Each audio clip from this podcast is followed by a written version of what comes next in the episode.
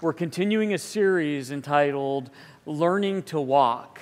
It's funny, I think most of you think that Pastor John and I sat down and kind of planned out this series called Learning to Walk, but I, th- I want you guys to know that it kind of happened organically. We just started teaching through it, and it became this series about what it means to live out our Christian walks. And that's why I love the book of Ephesians. It's such a concise, uh, it, it's six chapters, but we, we know it's ultimately just one letter from Paul to the church in Ephesus. And it's just a concise explanation of what it means to be a follower of Jesus Christ. And if you've been with us through these studies, you know that Paul doesn't immediately start with what a Christian must do, he explains who we are in Christ first. The first three chapters, Paul really just explains that we have an embarrassment of riches in Christ, that he has given us every spiritual blessing in heaven that we were once in darkness and now that we are, we are in light. We were dead in our trespasses and sins, but now we've been made alive. We've been given the Holy Spirit as a guarantee of our inheritance uh, in eternity. And He just one after another the promises that we have in Christ and what Christ accomplished on the cross for us. And one of the biggest uh, gifts that we have is that we have a new identity. We are a new creation in Him.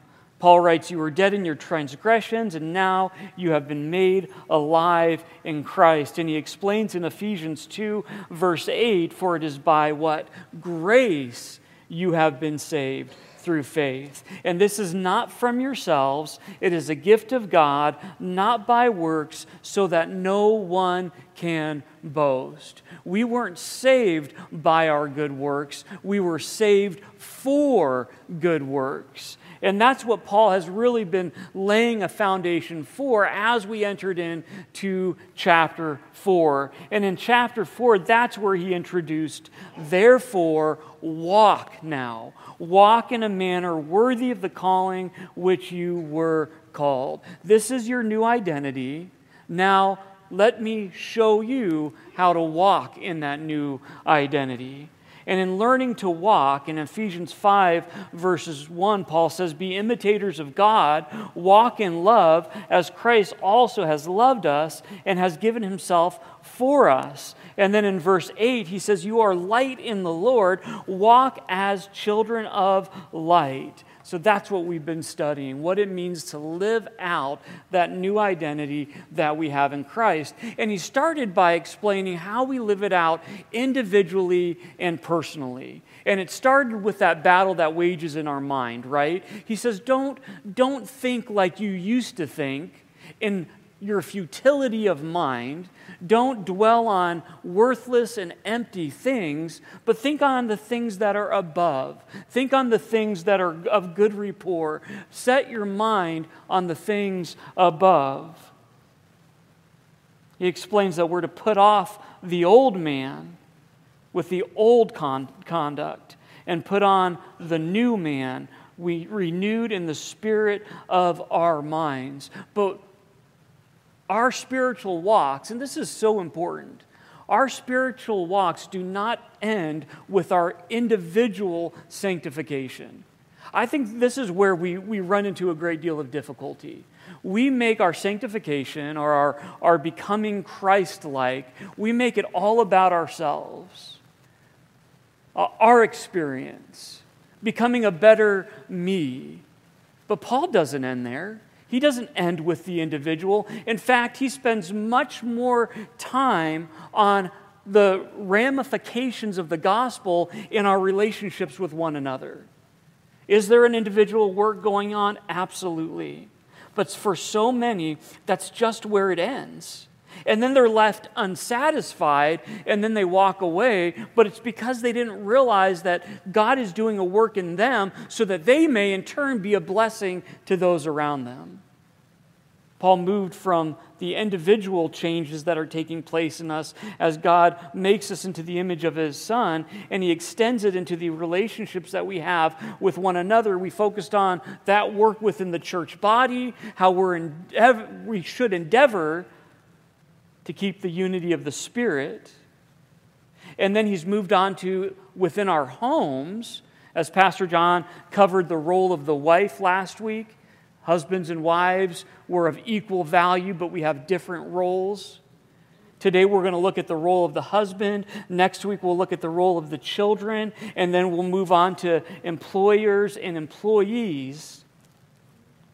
But we see that God is just in, as concerned with our individual sanctification as He is with our relationships to one another. And, and here's what's key about all of this this is not just about having a better life. This isn't simply about having a healthy marriage and healthy families and a healthy church and a healthy workplace, while those things are important. This is about reflecting Jesus to an unbelieving world. That's the end game here.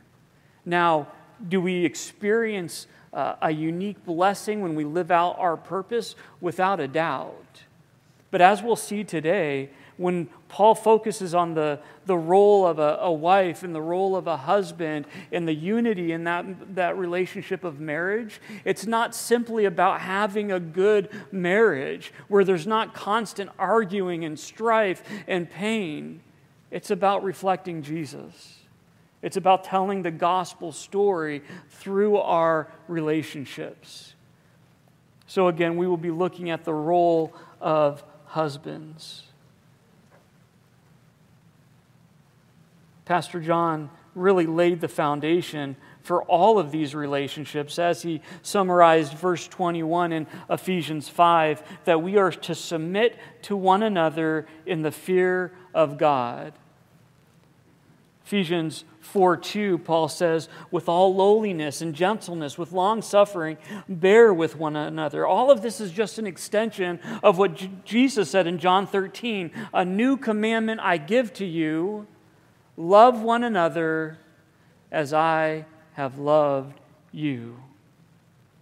That's what this is all about. It's about putting on that mind of Christ who in Philippians 2, verse 5, Paul writes, Let this mind be in you, which was also in Christ Jesus, who being in the form of God, that did not consider it robbery to be equal with God, but he made himself of no reputation taking the form of a bondservant and coming in the likeness of men, and being found in appearance as a man, he humbled himself and became obedient to the point of what? Death even the death of the cross. So, what does that kind of Christ like living look like within the family? Because here's the deal if we can't have peace in the family, who cares if we can have peace in the church? Who cares if we can have peace in the workplace? Who cares if we're uh, reflecting the person of Christ to our employees or to our boss if we don't understand what this looks like at home? John Stott once said, What is the point of peace in the church if there is no peace at home? So that's what we'll be studying today. Let's pray. God, we are so grateful for your presence. It's a sobering reality that the creator of this universe is here with us now. That you're speaking, that you're living within those who have given their life to you, that have found forgiveness through your Son, Jesus Christ. And so, Lord, I pray that you'd speak through your child, speak to your church, speak through your word. Again, we want to grow. We do know that a life of flourishing and abundance comes as we walk in your will, but we know that this life is not a self centered life. It should not be that way. We want to be the light that you've called us to be. We want people to see Jesus in the way that we care for one another within the church, within our families, within our workplace. And we know that's only possible by the work of your Spirit in our lives. Lord, we love you. We ask these things in Jesus' name. Amen. So, again, we are in Ephesians chapter 5. Now, anytime we talk about marriage, we're talking about really a sensitive subject. I'm not going to go into the numbers behind the divorce rate. We know that that's constantly uh, climbing, but in my experience in ministry, there's a not a whole lot that's more emotionally damaging than marital conflict. You know, you, you meet someone and, and you decide that person is special, and there's obvious chemistry between the two of you, and there's mutual affection, and you begin to spend time together, and you invest in one another, and you begin to let them in, and you become a little vulnerable, and, and you allow them to see your faults, and to your surprise, even though they've seen your faults, they want to stick around. And so you end up committing your life to them. But then something happens. In far too many marriages, they take a turn for the worse. And, and instead of being on the same team, marriage becomes a war, it becomes a battle, a power struggle. It's a, a battle of rights and, and wills and turns into uh, hurt heaped on hurt, heaped on hurt. General Montgomery once said, Gentlemen, don't even think of marriage until you've mastered the art of war. And that's a sad reality. It's not a biblical principle, it's a very worldly pr- principle, but I understand the sentiment. See, the thing about war is it's always costly. And what is the fallout of divorce? Who suffers in divorce? usually the children. There's a reason God says that He hates divorce. Now, is there forgiveness and grace and restoration for those who have uh, been divorced? Without a doubt. But it doesn't take away the hurt that is experienced. Here's the root problem marriage is God's design, and we've abandoned God's design. Marriage is a covenantal relationship created by God for God's purposes, and we decided we wanted to rewrite the book. We wanted to do it our way. And that's really the root of all of mankind's problems. We are God's designs, we are God's workmanship, and we have abandoned Him for what we think is right in our own eyes. And now we are reaping what we've sown. So, the solution to marital strife is not a 12 step program that leads to a better marriage or one of the millions of books that has writ- been written on the topic of marriage. It starts and ends with the one who created marriage.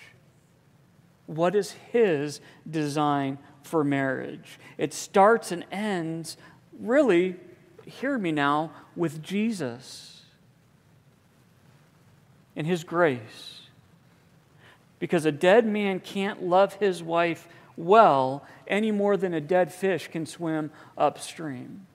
And I think that's what a lot of people want today. And we see this all the time as people come into our offices. We'll get a call from someone who doesn't attend here, and they're in the middle of just a marriage meltdown, and they'll want counseling. And they'll come in and we'll talk with them, and we'll always start with the gospel of Jesus Christ. But they often don't want to start there. They want their marriage fixed, they don't want to submit to their Creator. And guys, that's where it begins.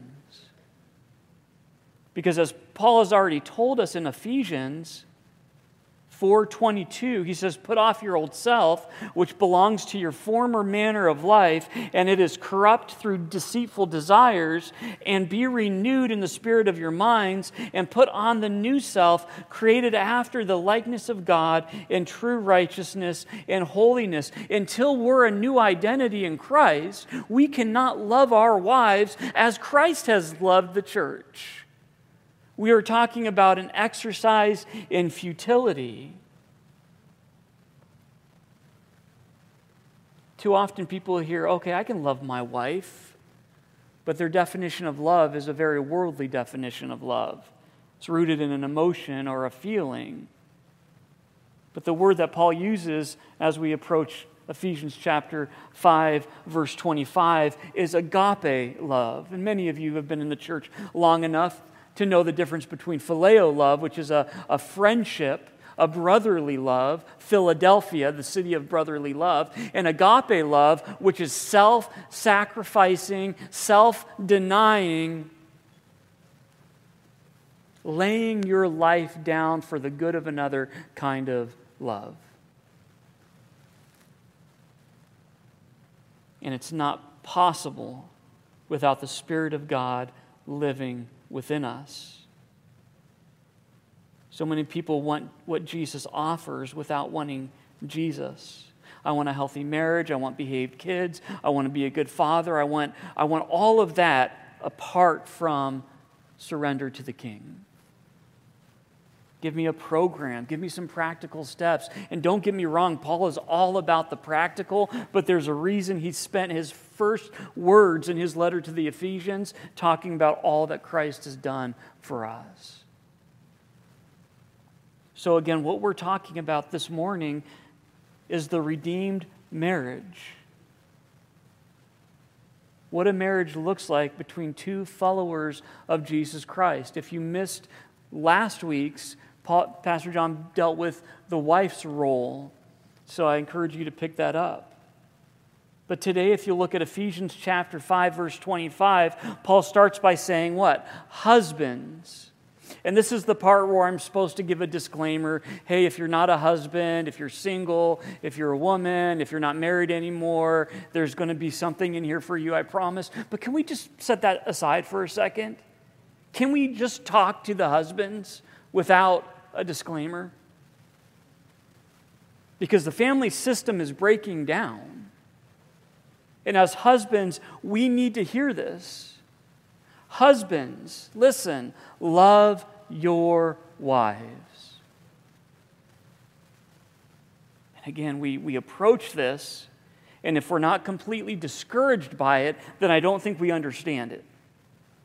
Because if we read this, husbands, love your wives, and we're like, yeah, I can do that. No, you can't. If you think you can, you have a very low view of what Paul's talking about. Husbands, love your wives. Yeah, I'll buy her chocolates. I'll bring flowers to her on the way home.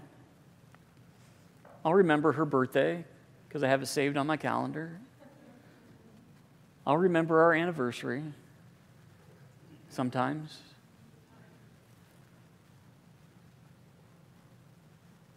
But Paul doesn't simply say, Husbands, love your wives like the world loves their wives. He says, Husbands, love your wives as Christ loved the church. Man, that, that, that should really give us a moment of pause. Husbands, love your wives as Christ loved the church and gave himself up for her.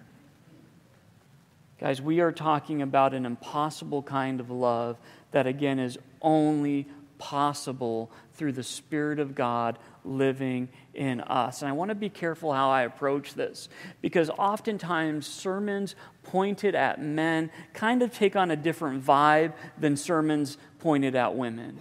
Sermons pointed at men are often like you're just a worm, you're worthless, get your act together. It's like a kick in the pants, right? I, I see this at, at retreats. I've never been to a women's retreat, but I've heard about them, right? You go into your cabin, and there's a little gift bag on your bed, and there's down comforters and there's a, a loofah inside of it and your room smells like lavender and there's worship music playing and then you, you go into this is what my wife tells me and then you go into you know the, the conference room and everyone's hugging and crying and the theme of it's like streams in the mountains or you know something really it, it's like the whole thing's like a warm hug and the teachings are all about how you're a princess. that you are chosen by God. And this is all true, don't get me wrong. You're chosen by God. You're the daughter of God. You're favored. You're loved. And then we look at men's retreats. This year we went up there, I walked in my room, and a rat ran across the floor. and I, I laid down and I looked up, and there was an AC unit hanging off the wall with like duct tape on it, holding it up. And the theme is like murder the flesh or something, something really masculine. And you go and you listen to the teachings, and, and it can be really a kick in the pants. And I'm not saying there's not a place for that. But there's a lot of husbands here. You guys are trying.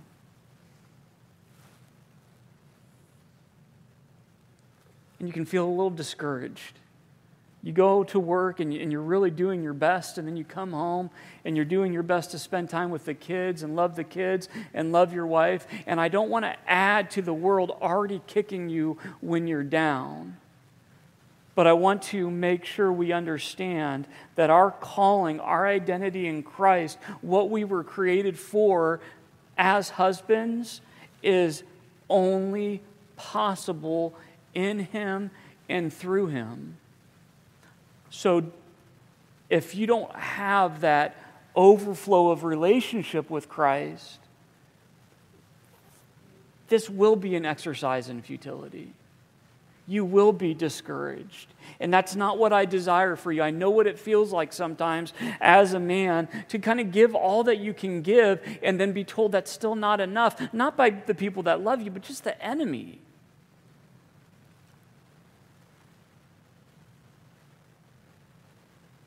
So remember the heart of the gospel. And, and I love how, and I forget who said this. The gospel story is really this we learn about what we should do, then we find out we can't do it, then we see that Jesus did it, and then we find out that we can only do it through him. That's the gospel story. And that's what I want us to land on before we continue here that this is possible to love your wives the way that Jesus selflessly gave himself for the church and allowed himself to be nailed to a cross, beaten and abused because he saw something in the church that he loved. Not because the church was lovable, but he himself is love. So he chose to love the church self sacrificially, and he gave himself up for her. Love your wives that way. Treasure your wives that way. And again, there's a great deal at stake here. We will not be the reflection of the gospel that we are supposed to be until we love our wives this way. Any other lower form of love is not enough. We want to tell the world the story of Jesus. And to do that, we must love our wives as Christ has loved the church. I'm going to try something here. We'll see if it works. As we break down these verses, I'm going to take control of the presentation. Linda's like, What are you doing right now? And we're going to try to break down these verses together. Ephesians 5 25. We'll see if it comes up on the screen here. Look at that. Hey, okay, we're working. Just making sure. All right, so let's look at this together. Husbands, love your wives just as Christ also loved the church and gave himself for her. How did Christ love the church? This I say.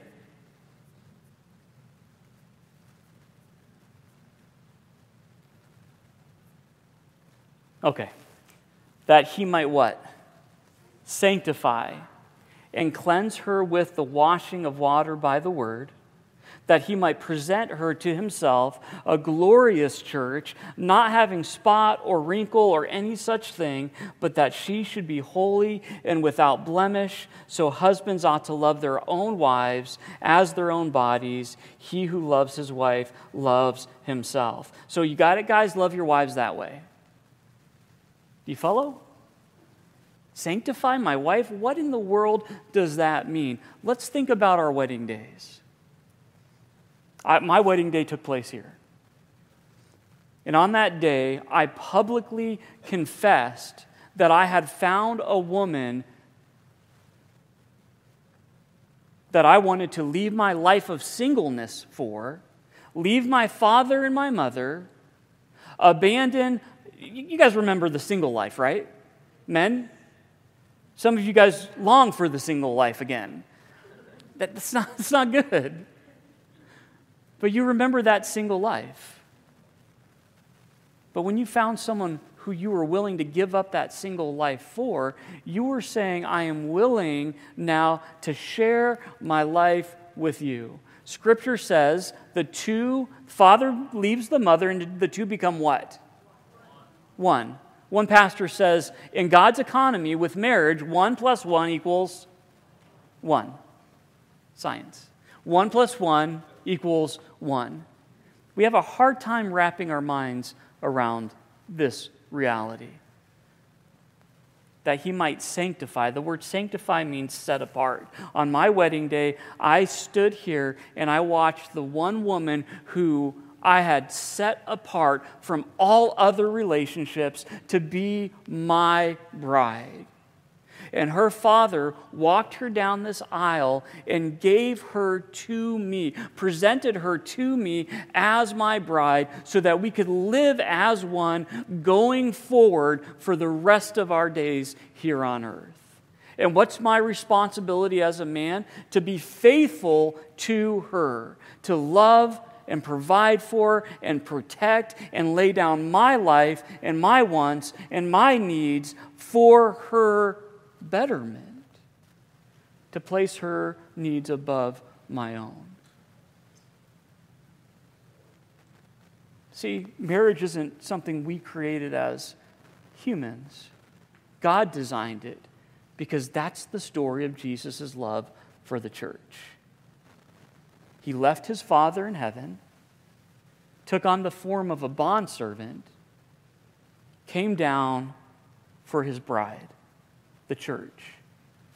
And he gave his life for his bride.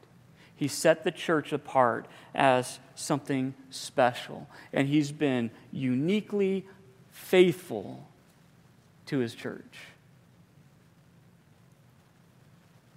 That he might sanctify and cleanse her with the washing of water by the word, that he might present her to himself a glorious church, not having spot or wrinkle or any such thing, but that she should be holy and without blemish. I think one of the, the most destructive things within a marriage is a lack of forgiveness. Love holds no record of wrong. I'm so grateful for Jesus' sacrifice, that every sin I have committed and I will commit, it's forgiven. It's cast as far as the east is for the west. But as guys, we sometimes hold on to past hurt. Maybe things that our wives said in the heat of the, of the moment. We often have a difficulty letting them off the hook and showing them grace. But that's what we've been called to. Love is patient, it's long suffering, and it holds no record of wrong. Do we as the church have no spots or wrinkles or any such thing? Are we holy and without blemish? Is that a good description of the church? When we look at one another, the answer is no. But when God looks at his church, he says, That's exactly what my church looks like because of what Jesus has done on the cross, because of what he has accomplished for his church. And so husbands, our calling, our role, our responsibility is to, when we think of the standard of love that we are to love our wives with, let this thought be on our mind. How did Jesus love his church? That's our standard. That's our model because, in turn, our marriages are to model that story of Jesus and his love for the church. Look at verse 28. How are we to love our wives? It seems like he's moving on to a new thought here. Look, take a look. Husbands ought to love their own wives as what? Their own bodies. Now, some of you are like, man, I had Taco Bell at 11 o'clock last night. That was not very loving. He who loves his wife loves himself.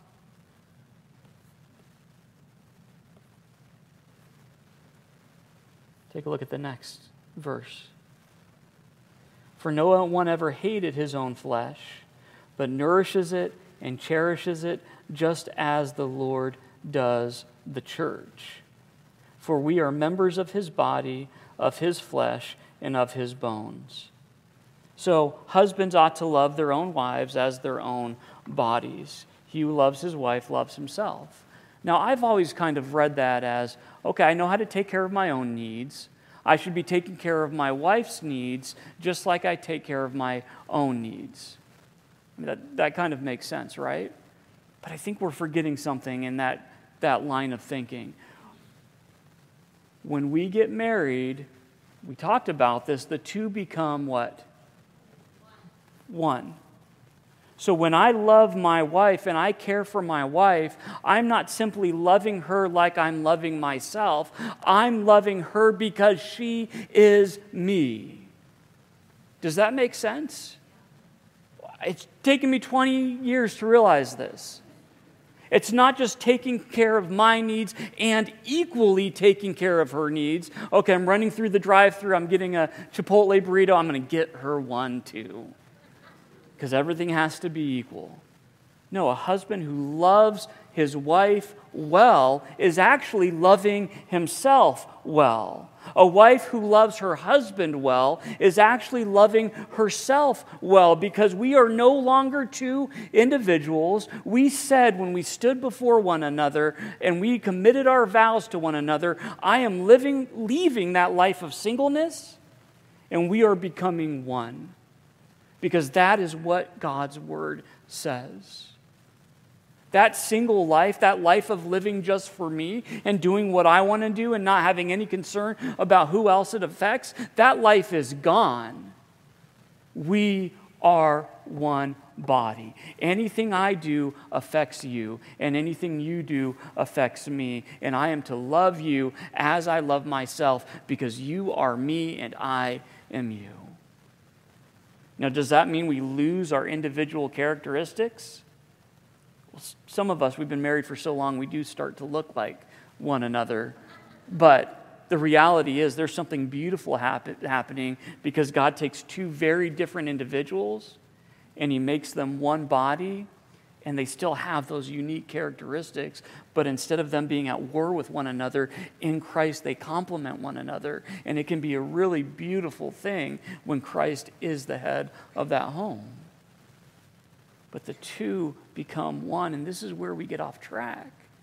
I think there's so many people that get married with this expectation that my needs are going to be met, and they're not ready to abandon that life of singleness they still want to kind of do their own thing. It always worries me when I'm talking to a married couple and you're asking, hey, you know, um, oh, where's, where's, where's your wife right now? Oh, I have no idea.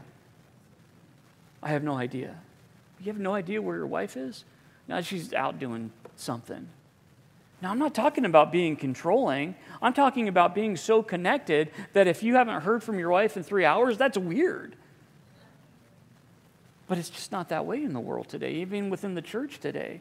We want to hold on to our singleness, but that's not what marriage has been created for. Again, if we want to go back and we want to see healing in our marriages, we got to go back to the Creator. And He said, For this reason, uh, son will leave his father and mother, and the two will become one. Do you feel like you're one with your wife? Do you feel united in will and desire? Do you feel like you're on the same page? Or are you guys at war with one another? There's hope.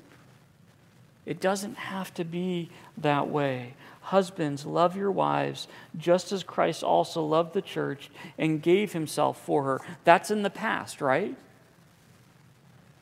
Jesus laid down his life for his church and then in the present, that he might set her apart, sanctify her, cleanse her with the washing of the water by the word. That's what Jesus does day by day, and that's what we should be doing with our lives. We, sh- we should be constantly reminding them of how precious they are in God's sight. We should be an extension of God's love for them.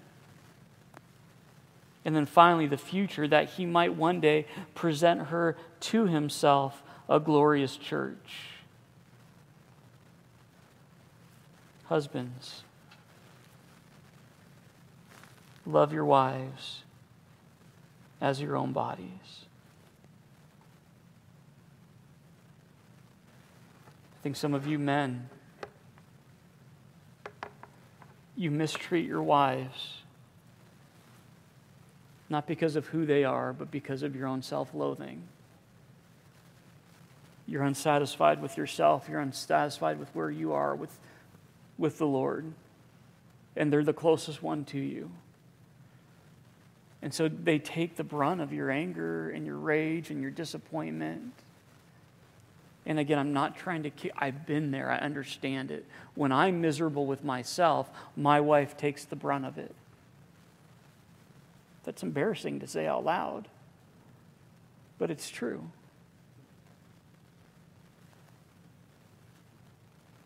And that's what Paul's saying. It's, it's unnatural to, to hate yourself.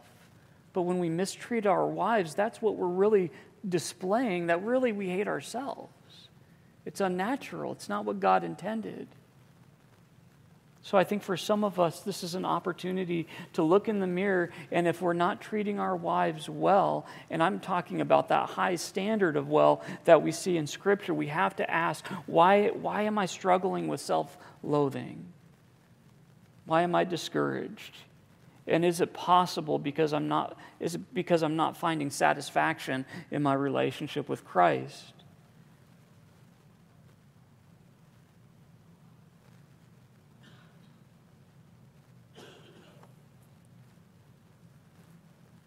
Let each one of you love his wife as himself.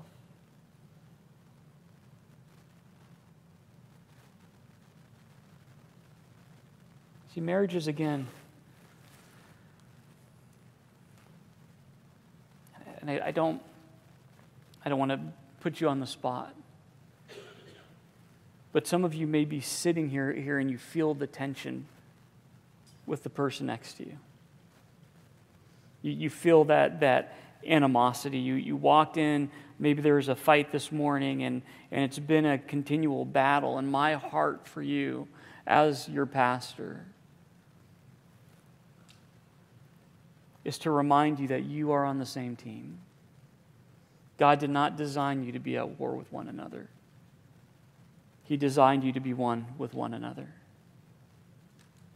And there is hope and there is forgiveness, but it has to be in Christ because His design for marriage is that it would be a miniature model of the gospel story. You guys have all been to a science fair. You, know, you walk through it, and there's the, the volcano on the table, a little miniature volcano. And the kids are so excited to set that thing off, and it explodes, and, and you get a, oh, that's a miniature model of what a very magnificent event looks like. It's kind of like our marriages.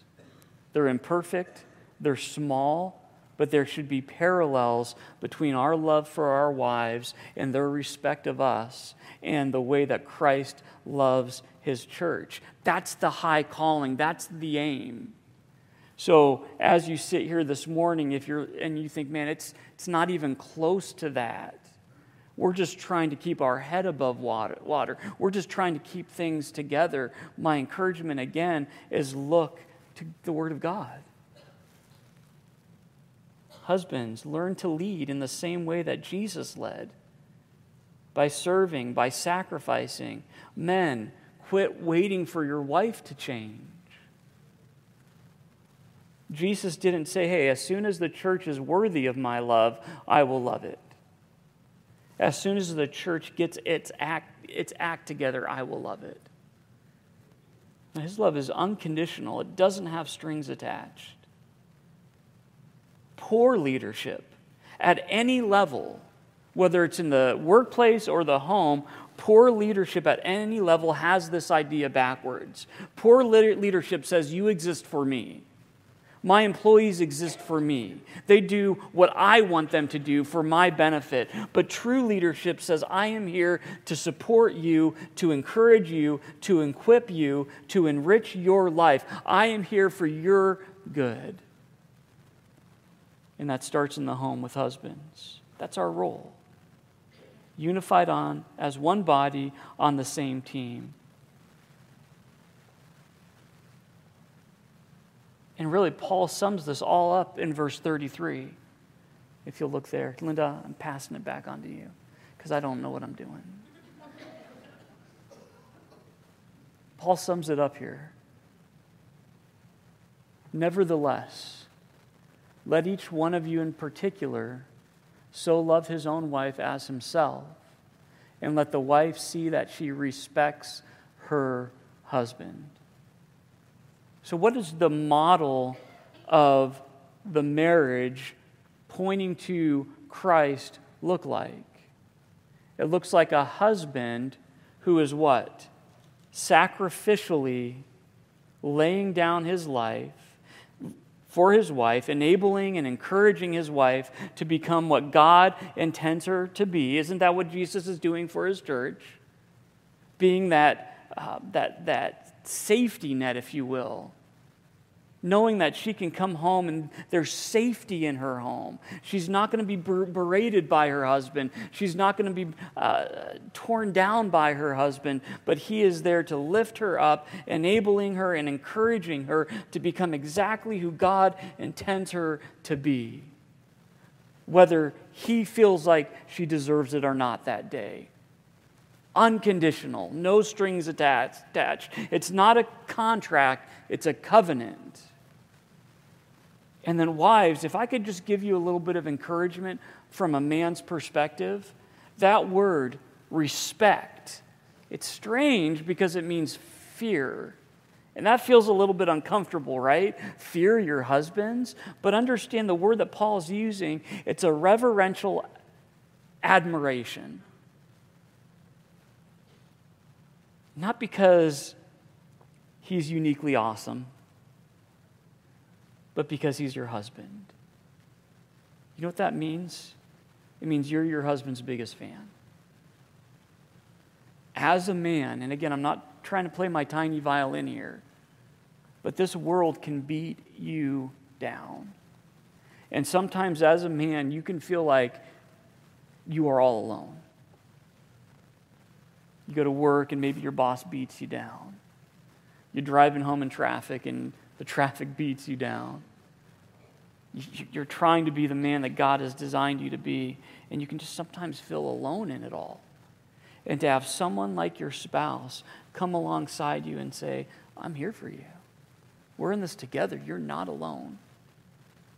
And I'm glad that God chose you for me to spend the rest of my life with. And to have someone like that as your biggest fan to support you, that word that God, that, that um, is used in Genesis, that God saw that man was alone, and so he gave him a what?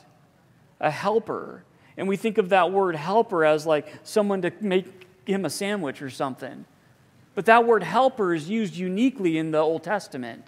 It's used when a soldier comes to the aid of another soldier in battle. And it's used when God comes and helps man. It's very different. Not that if you want to make a sandwich, my wife makes a better sandwich than I do, so you can do that all you want. But it's so much deeper than this. Us guys, we're, we feel like, again, we're in the middle of a battle every day. And to have your biggest fan remind you of how important they are, you are to them. It means the world. So, husbands, lay down your lives for your wives, and wives,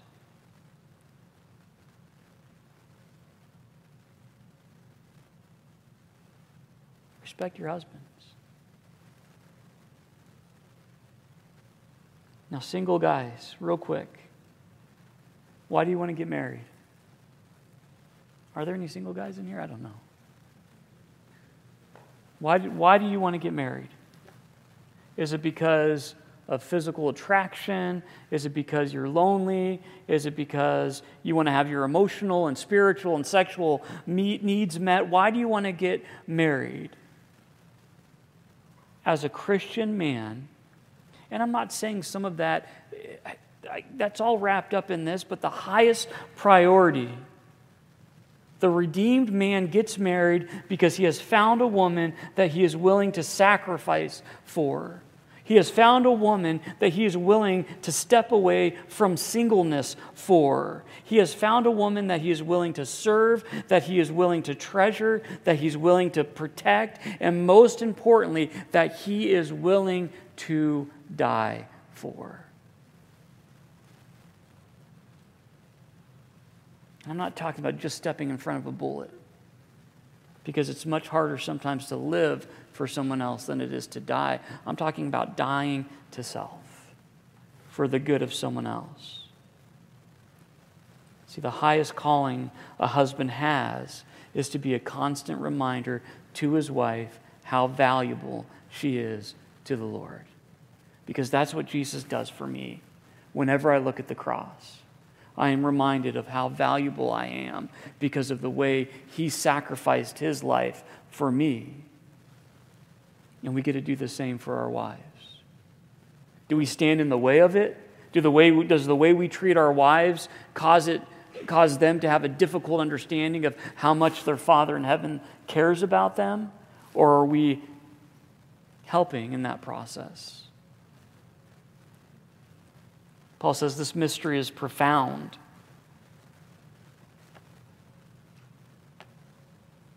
But even though the mystery of the gospel is profound, our marriages can help model what that mystery truly means. Let, us pray. God, we are so, again, grateful for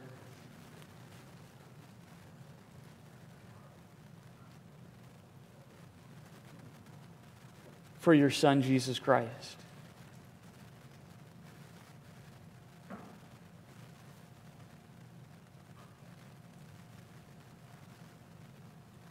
Lord, today as we reflect on your word and we consider the high calling you've given us as husbands,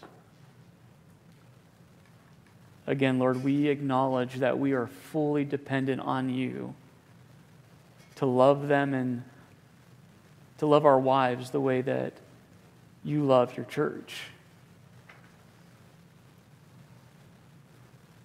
And you know where each one of us, you know where we land this morning. You know where we stand with you and with our wives. Maybe today's a day that we ask for forgiveness. Maybe today's a day that we sit down and we have a conversation. What do you need from me? How can I love you better? Maybe today's a day of repentance. Lord, I know that you're doing the work in individual lives. But I also pray, Lord, that we would understand the purpose behind all this. We do want happy marriages, we want healthy marriages, but more than anything, Lord, we want this dying world to see Jesus. And the story of, of uh, you creating Adam and then giving him a helpmate in Eve to share this life together. And then to ultimately tell the story of, of what Jesus came and did for each one of us. It is a profound mystery. We do want to live it out. We want to be a model for Christ's love for the church. So, Lord, I pray against discouragement. The enemy is so quick to come in and tear people down, and, and, and he's just the great accuser. But we know your Holy Spirit doesn't work that way. You're drawing us this morning closer to you so that we can see your purposes lived out. So thank you for this example. Thank you that we don't go through life trying to figure out things on our own, but your word, your word is a lamp unto our feet and it's a light unto our path. In a world of broken families, let our families be a reflection of you. We love you and we ask this in Jesus' name. Amen.